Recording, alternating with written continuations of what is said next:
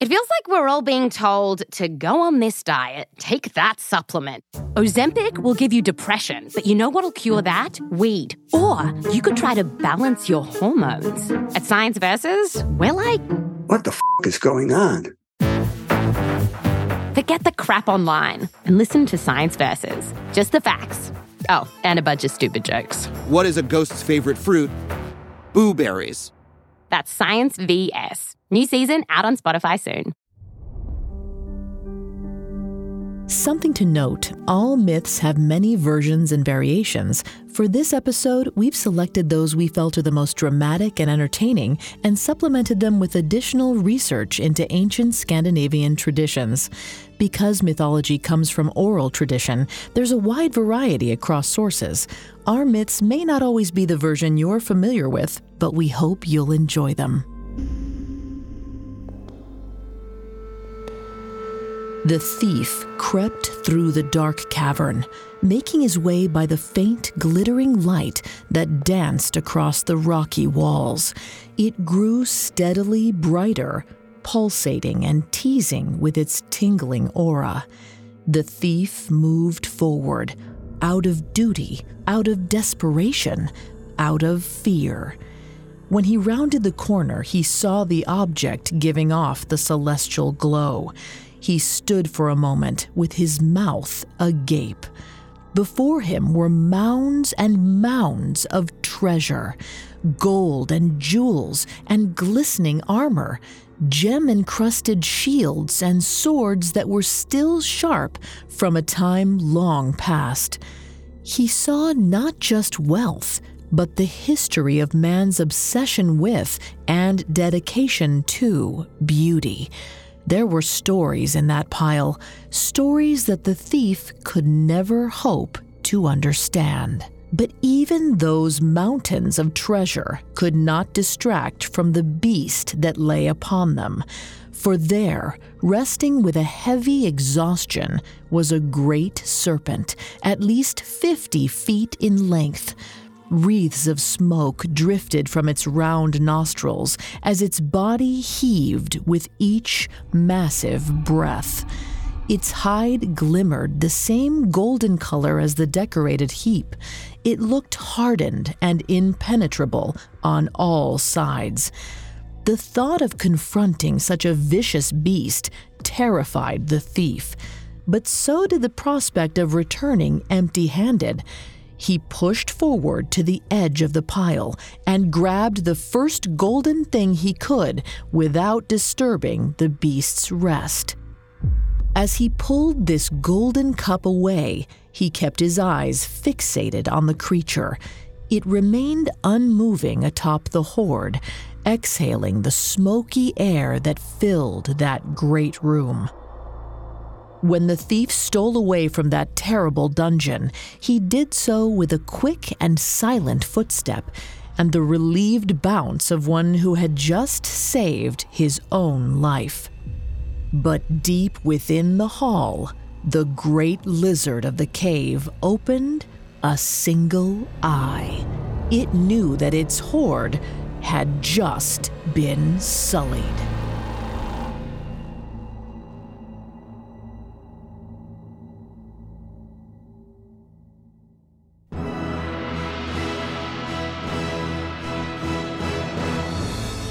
Welcome to Mythology, a Parcast original. Every Tuesday, we present dramatic stories from ancient mythology and explore their origins. I'm your host and narrator, Vanessa Richardson. You can find all episodes of Mythology and all other Parcast originals for free on Spotify or wherever you listen to podcasts. To stream Mythology for free on Spotify, just open the app and type Mythology in the search bar. At Parcast, we're grateful for you, our listeners. You allow us to do what we love. Let us know how we're doing. Reach out on Facebook and Instagram at Parcast and Twitter at Parcast Network. And if you enjoy today's episode, the best way to help us is to leave a five star review wherever you're listening. It really does help. Today, we're finishing the story of Beowulf as he takes on the third and most storied monster of his legendary life. The Epic of Beowulf is a strange one and open to many different interpretations. It is embedded with contradictions, historical chronicles, and fantastical creatures, blending Christian and pagan ideals and cruel kings pegged against righteous ones. This ambiguity, combined with the fact that the author remains unknown, has left many scholars with little choice but to guess at the meaning behind its passages and frightening creatures. One thing that does jump out is the deliberate separation of three parts with three very distinct monsters. Out of this, we can hypothesize that the three monsters of Beowulf represent three distinct stages of life.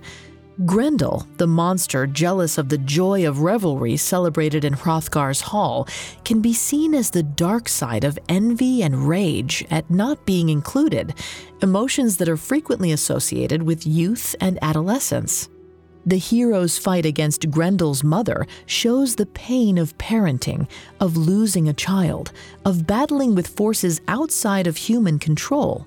The third part of Beowulf sees the hero face off a dragon, his most deadly and famous foe yet. Their battle represents concerns of legacy, asking what was the most important thing for a man of the ancient Nords to leave behind.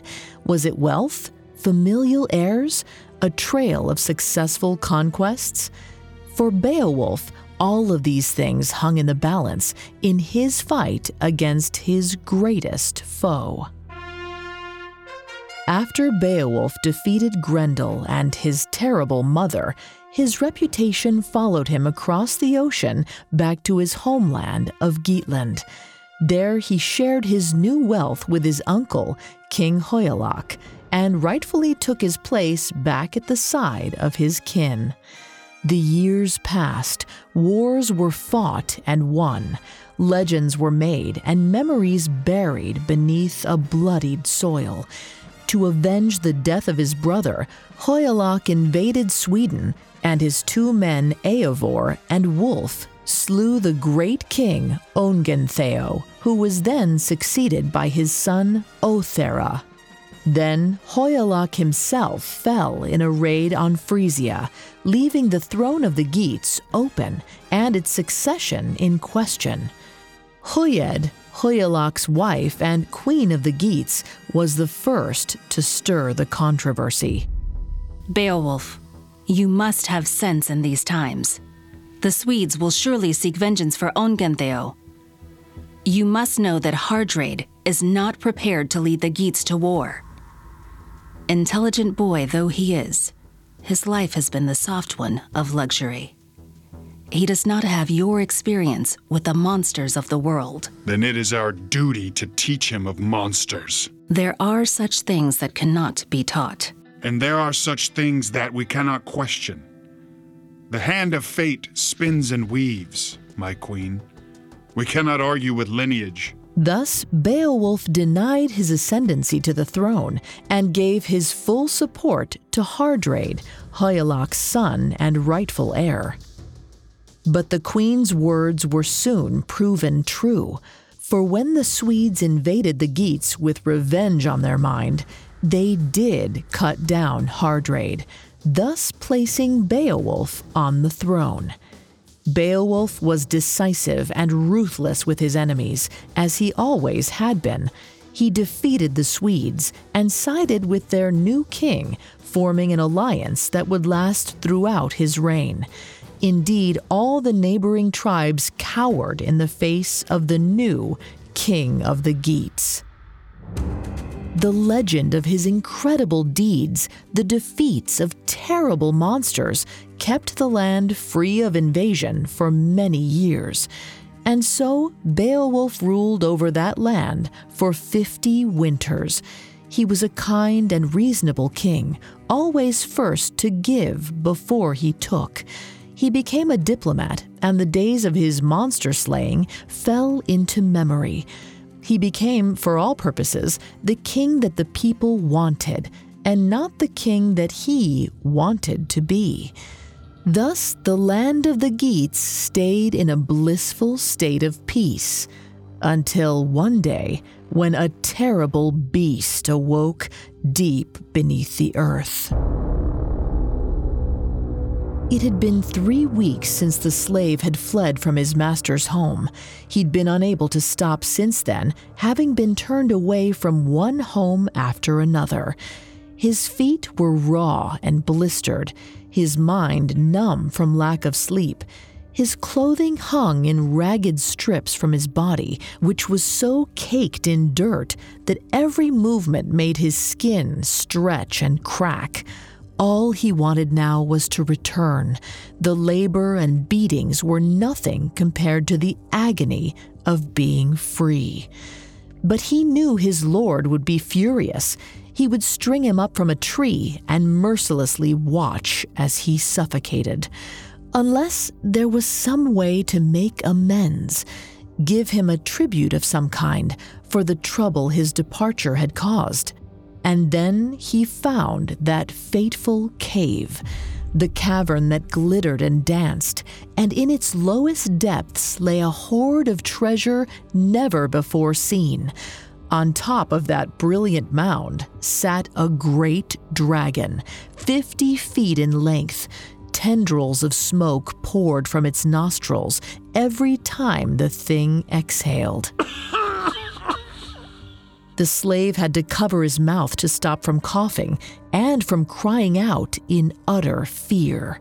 He was transfixed. Even in the face of all this wealth, the only thing he could think of was making peace with his Lord, so that he might sleep under a roof atop the soft comfort of hay. He took a tentative step forward and then another until at last he reached his hand out and pulled a cup from the edge of the pile. Then he turned and ran from that cavernous hell and returned to his liege lord to present him the jewel encrusted cup, hoping only to have his first taste of food in days. But in the cavern, the great worm stirred. The beast knew in an instant that something was different about his cherished collection. It was not as it was when he fell asleep. He could smell the stench of corruption. He could sense that his domain had been tarnished. He looked over each of his prizes, frantic now that something was gone. There, at the very edge of the pile, it was the absence of something. A cup of the finest gold and jewels. Somebody had taken his dear and precious cup. The serpent released a terrible roar into the night air, fury trembling through the beast's armored scales. The dragon paced its cavern, searching for any sign of the thief, ready to enact the most terrible revenge. But the foul thing was long gone. It was no matter. When night came, which Night was always in the habit of doing, he would take flight from the depths and unleash an endless terror on the land. Coming up, the dragon ravages the land of the Geats. Now back to the story. The period between Beowulf's battles with Grendel and Grendel's mother and his rise to the throne of the Geats is a peculiar one in the Old English epic. It packs years of history into several brief lines, covering wars and various lineages in brief succession. Indeed, the totality of Beowulf's reign is summed up as such. Then came the broad kingdom into Beowulf's hands. He held it well for fifty winters. He was then a wise king, old guardian of his homeland. That's all that is said of his most powerful position. This seems especially strange if, as J.R.R. Tolkien suggests, Beowulf is not an epic poem, but a eulogy to a once great ruler. What's more, the brief summary of Beowulf's rise to power allows us to date the events of the poem. Hygelac's raid on the Frisians is recounted in other historical texts as happening around the year 516 CE. How odd is it then that this poem combines historical accuracies with fantastic monsters and other fictional elements? It seems that if Beowulf is a eulogy, as Tolkien suggests, then it's one bathed in allegory, one where the monsters of life are manifest in terrible beasts. Beasts that devour men and lay waste to entire civilizations. Beowulf sat in his hall. It felt like he had been sitting in his hall for years now, delegating, appeasing, negotiating. He was tired, tired of speaking. He longed for the days when he met swords with the best of men, for the revelry he received after his legendary wrestling match with Grendel. More wine, sir? Not now, Hrethel. We must save our drink to celebrate our victories not muddy our minds with liquor before our enemies even come. My lord, we haven't had enemies in all my 30 winters. Surely this is a thing to celebrate. Sir, my lord, my king, the titles, the land, the fame, all of it now blended together, all of it swirled in each cup of drink. Aye, Hrethel. The peace goes on. Give us some wine then. But as Beowulf put the cup of wine to his lips, an unexpected visitor burst through the doors of the great hall. My king! Lord Beowulf! Slayer of Grendel and Grendel's mother! Conqueror of the Swedes! There is a. a. a. Who allowed this pile of rags in our esteemed hall? Can the guards not see the king is occupied with important business? Easy now, Hrethel. A king is a king to all his people, not just the warriors and landowners. It seems this peasant has come upon rather difficult times. A dragon, sir! There is a dragon that is burning the villages, burning the people. He comes at night when eyes are shut and dreams are company. He does not discriminate in his destruction. And every night he inches closer to the castle, closer to your domain. During the day, he returns to his lair, where he lies atop a mound of untold wealth, greater than all of the tribes of Sweden combined. A grand fable for such a slave. Quiet! You have been to this cavern? I have. You can lead us there? I can. Then we ride at dawn. The dissent from his most trusted advisers was immediate. He could not hope to attack such a beast, even if it was terrorizing the country. It had yet to disturb the capital. Such risks were not wise. They could not afford to lose their most trusted leader. But Beowulf was stubborn and fixated on the thing that would bring excitement to his life again, and he knew and accepted that this was his chance to die an honorable death. He had escaped that maiden many times before. He defeated Grendel, the terror of the Danes, and that beast's wretched mother. He survived the battle that stole Hygelac and that which took Heardred after him. He fought with the Frisians and the Swedes and always sent back less men than they had dared send to challenge him. Never had he backed away when the lives of his people were at stake. Never had he trembled before the hand of fate. So he roused 11 of his best warriors and made the thief take them to the serpent's underground lair. The men marched with a resigned duty behind their king. They carried shields of iron so they would not burn, but it was the weight of their task that slouched their shoulders and dragged their feet. Only Wiglaf, son of Weostan, walked with a purpose, showing little by way of fear as they approached the beast's lair. For his part, the thief was weary, wretched with the memory of his deed, terrified to return to the smoky and hot cavern, where he alone knew and understood the beast that lurked there, waiting for the one responsible for disturbing his precious hoard, the one that took the invaluable cup. The warriors made their way forward into that cave and were struck by the flickering light of the treasure. Beowulf stopped then and turned to his men. It is from here that I must go alone. But, my lord. Be calm, Wiglaf. Was it not I that slayed Grendel, the great bane of the Danish Hall? Aye, that was you. Was it not I, alone, that then killed the beast's mother? Aye, my lord. In a battle talked about throughout all of Sweden. And have I not in my years as king held peace upon these lands? It has been so calm that we have known no conflict. Then it is only right that I should face this beast alone. The Maiden of Death whispers to me, Wiglaf. She does not know if I shall open the door for her. Her invitation still hangs in the balance. But I am not a man to challenge the tapestry of fate, and fate has brought me to face the beast. I do not know which of us shall live, but one will return from the cave.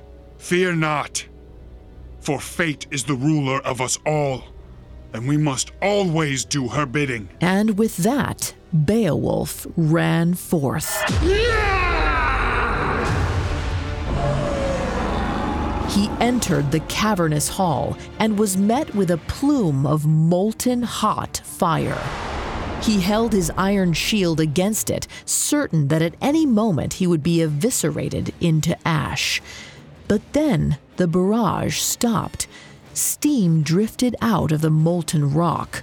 Beowulf felt the heat of his armor and inhaled the sulfuric fumes.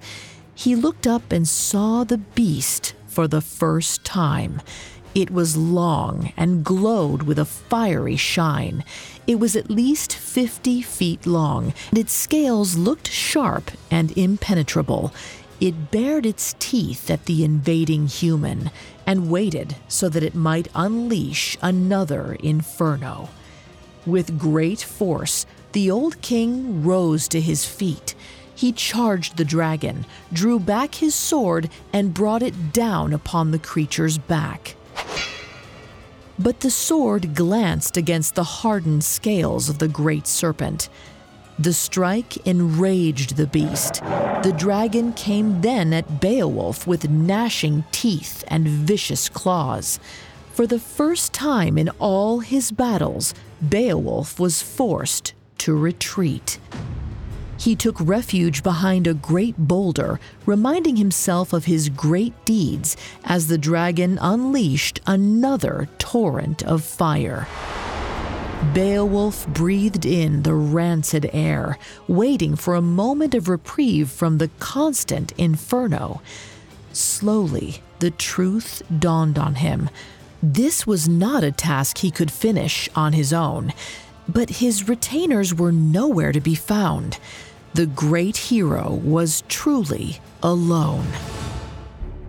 But the warriors that had accompanied him watched from a distance, aghast that Beowulf, the greatest of them all, looked helpless against the fiery beast.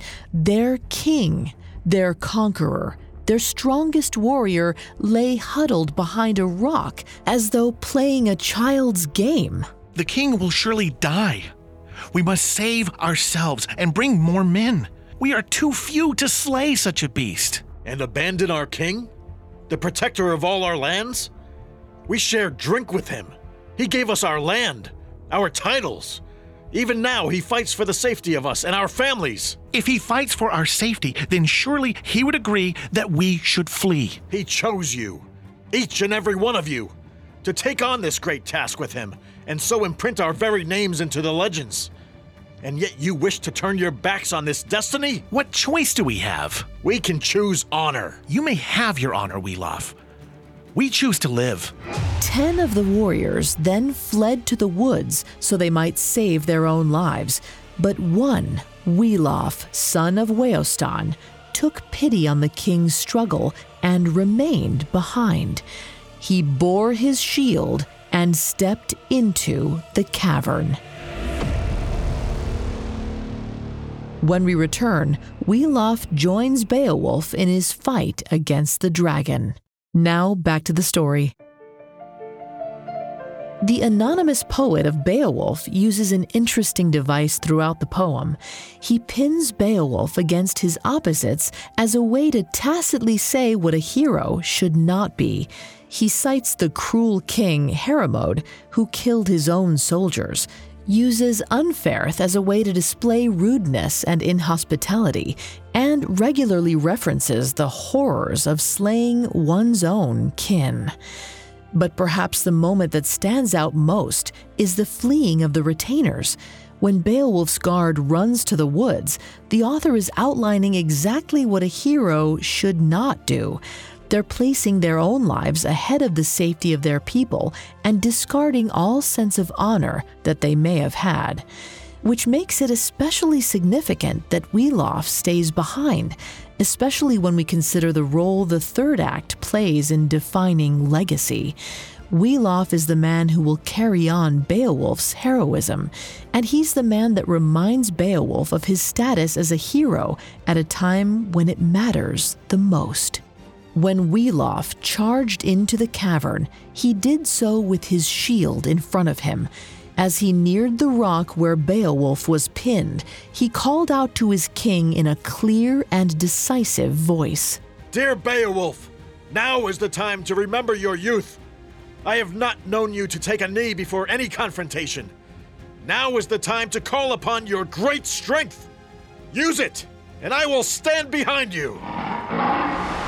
With the new challenger approaching, the dragon roared in anger and turned the blast of his inferno upon this other warrior. Wiglaf was helpless against the blaze. Beowulf looked upon him. The brave boy, hardly had he matched swords on the fields of battle, and now he stood in the face of death for his king, ready to sacrifice everything except his own honor. Beowulf would not let cowardice overtake him as this boy perished. If he died today, he died. Fate would forever be the hand that moved him. So the old king stood, let out a bellowing roar, and charged forth, taking back his sword and striking the dragon in its skull with all his strength. The sword shattered against the dragon's head. Before the king could move, the serpent turned toward him and, with unmatched outrage, sunk its great fangs into Beowulf's shoulder. Blood poured from the wound as the carnivorous worm swung Beowulf's body with fury. But the suffering of the legend gave Wiglaf the opening he needed. The young warrior took his sword and, with all his strength, brought it into the beast's neck. The dragon let out a horrible cry and dropped Beowulf to the ground. With his hand singed from the flames, he unsheathed his dagger and rammed it into the creature's belly, slicing it from one end to the other. Then the dragon collapsed, and Beowulf slunk against a wall of the great cavern. He looked down at the terrible wound on his arm and felt a type of poison burning and swelling the bite. So it is then. So comes the end of my adventures. Seeing his distress, Wiglaf hurried to get his lord water. He poured it into the wound. It's no use, boy. The maiden can come in now. Tell me something. I've done well, haven't I? More than well, my lord. You protected the Geats from years of treachery. You kept us safe from the dangers of monsters and the dangers of war. And we won great wealth this day? More riches than any man has laid eyes on before. Show me. So Wiglaf carried out the dying wish of his king and went to collect as much treasure as he could hold from the hoard, so that the king might look on it and be proud. When Wiglaf returned, Beowulf breathed a sigh of relief. Forever will I be grateful to the God Almighty that I am able to leave behind such riches to my people. Then Beowulf warned Wiglaf that hard times lay ahead. The Swedes would be emboldened by his death and would return to seek revenge on his people. As his life dwindled away, he made Wiglaf his official heir, the new king of the Geats. Fate has swept away all my kinsmen, earls and their courage to their final destiny. I must follow them. And with those final words, the legendary king died, and his soul drifted into the unknown plane. Wiglaf tried desperately to keep his lord alive. He splashed him over and over with water, and when he realized his labors were futile, he wept.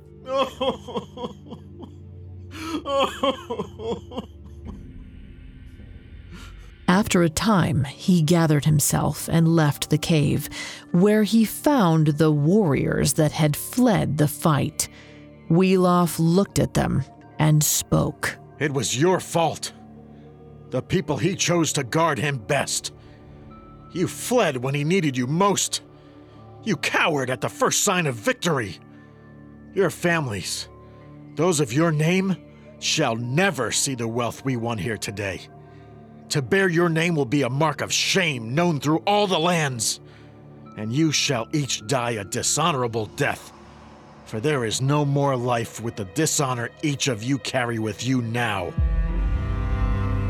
When the Geats learned of the death of their ruler, an incredible grief swept across the land.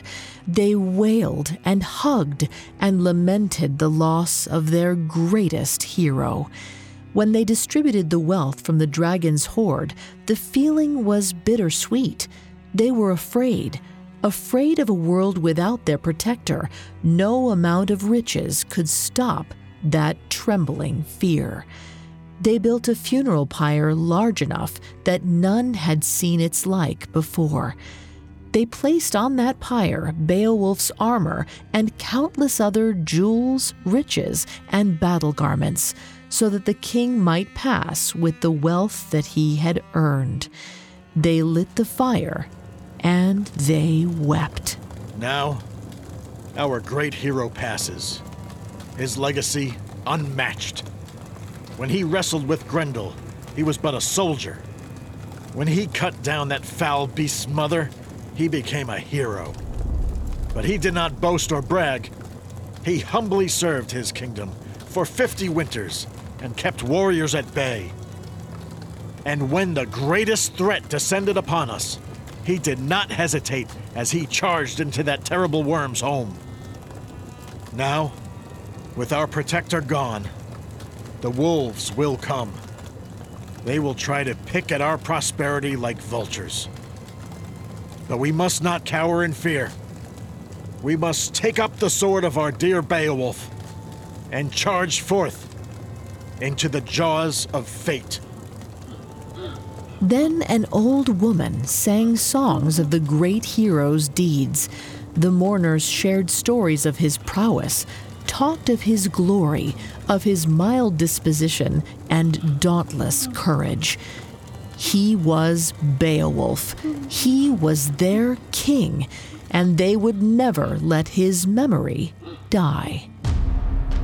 The story of Beowulf is deeply concerned with the idea of fate.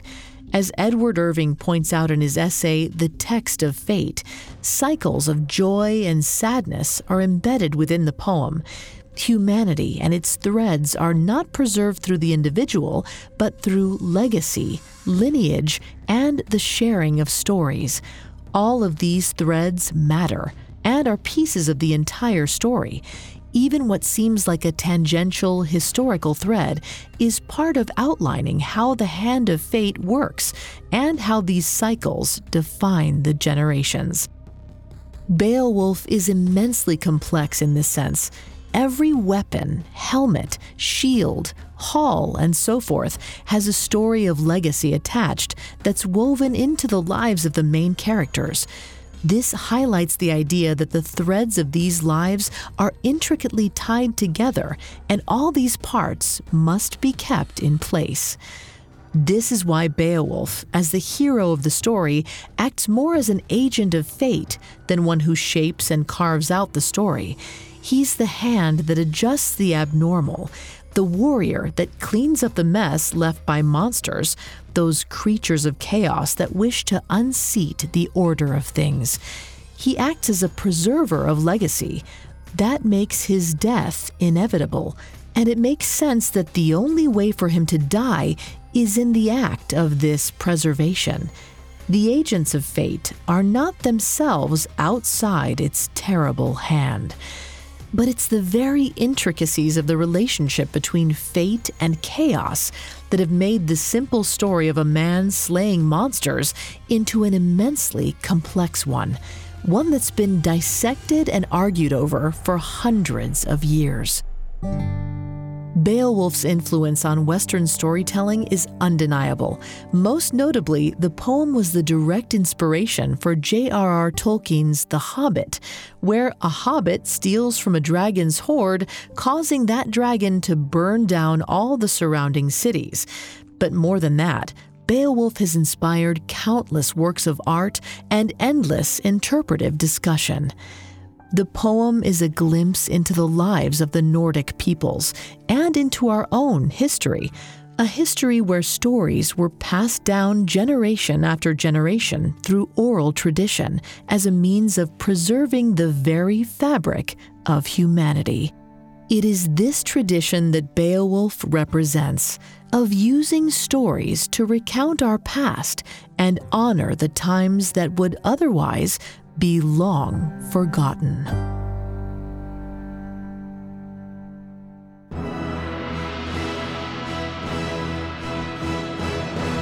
Thanks again for tuning in to Mythology. We'll be back Tuesday with a new episode.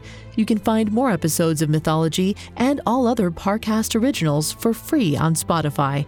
Not only does Spotify already have all of your favorite music, but now Spotify is making it easy for you to enjoy all of your favorite Parcast originals, like Mythology, for free from your phone, desktop, or smart speaker. To stream Mythology on Spotify, just open the app and type Mythology in the search bar. If you enjoy mythology, you'll love my other podcast, Tales. Tales presents fairy tales the way they were originally told, orally and unadulterated. Traditional fairy tales aren't exactly suitable for children, and every other Saturday we dive into another dark, classic tale. And don't forget to follow us on Facebook and Instagram at Parcast and Twitter at Parcast Network. We'll be back next week with another epic tale. Mythology was created by Max Cutler and is a Parcast Studios original. Executive producers include Max and Ron Cutler, sound design by Russell Nash, with production assistance by Ron Shapiro, Carly Madden, and Freddie Beckley. This episode of Mythology was written by Drew Cole, with writing assistance by Greg Castro. The amazing cast of voice actors includes Mike Capozzi, Sky King, and Samantha Moore. I'm Vanessa Richardson.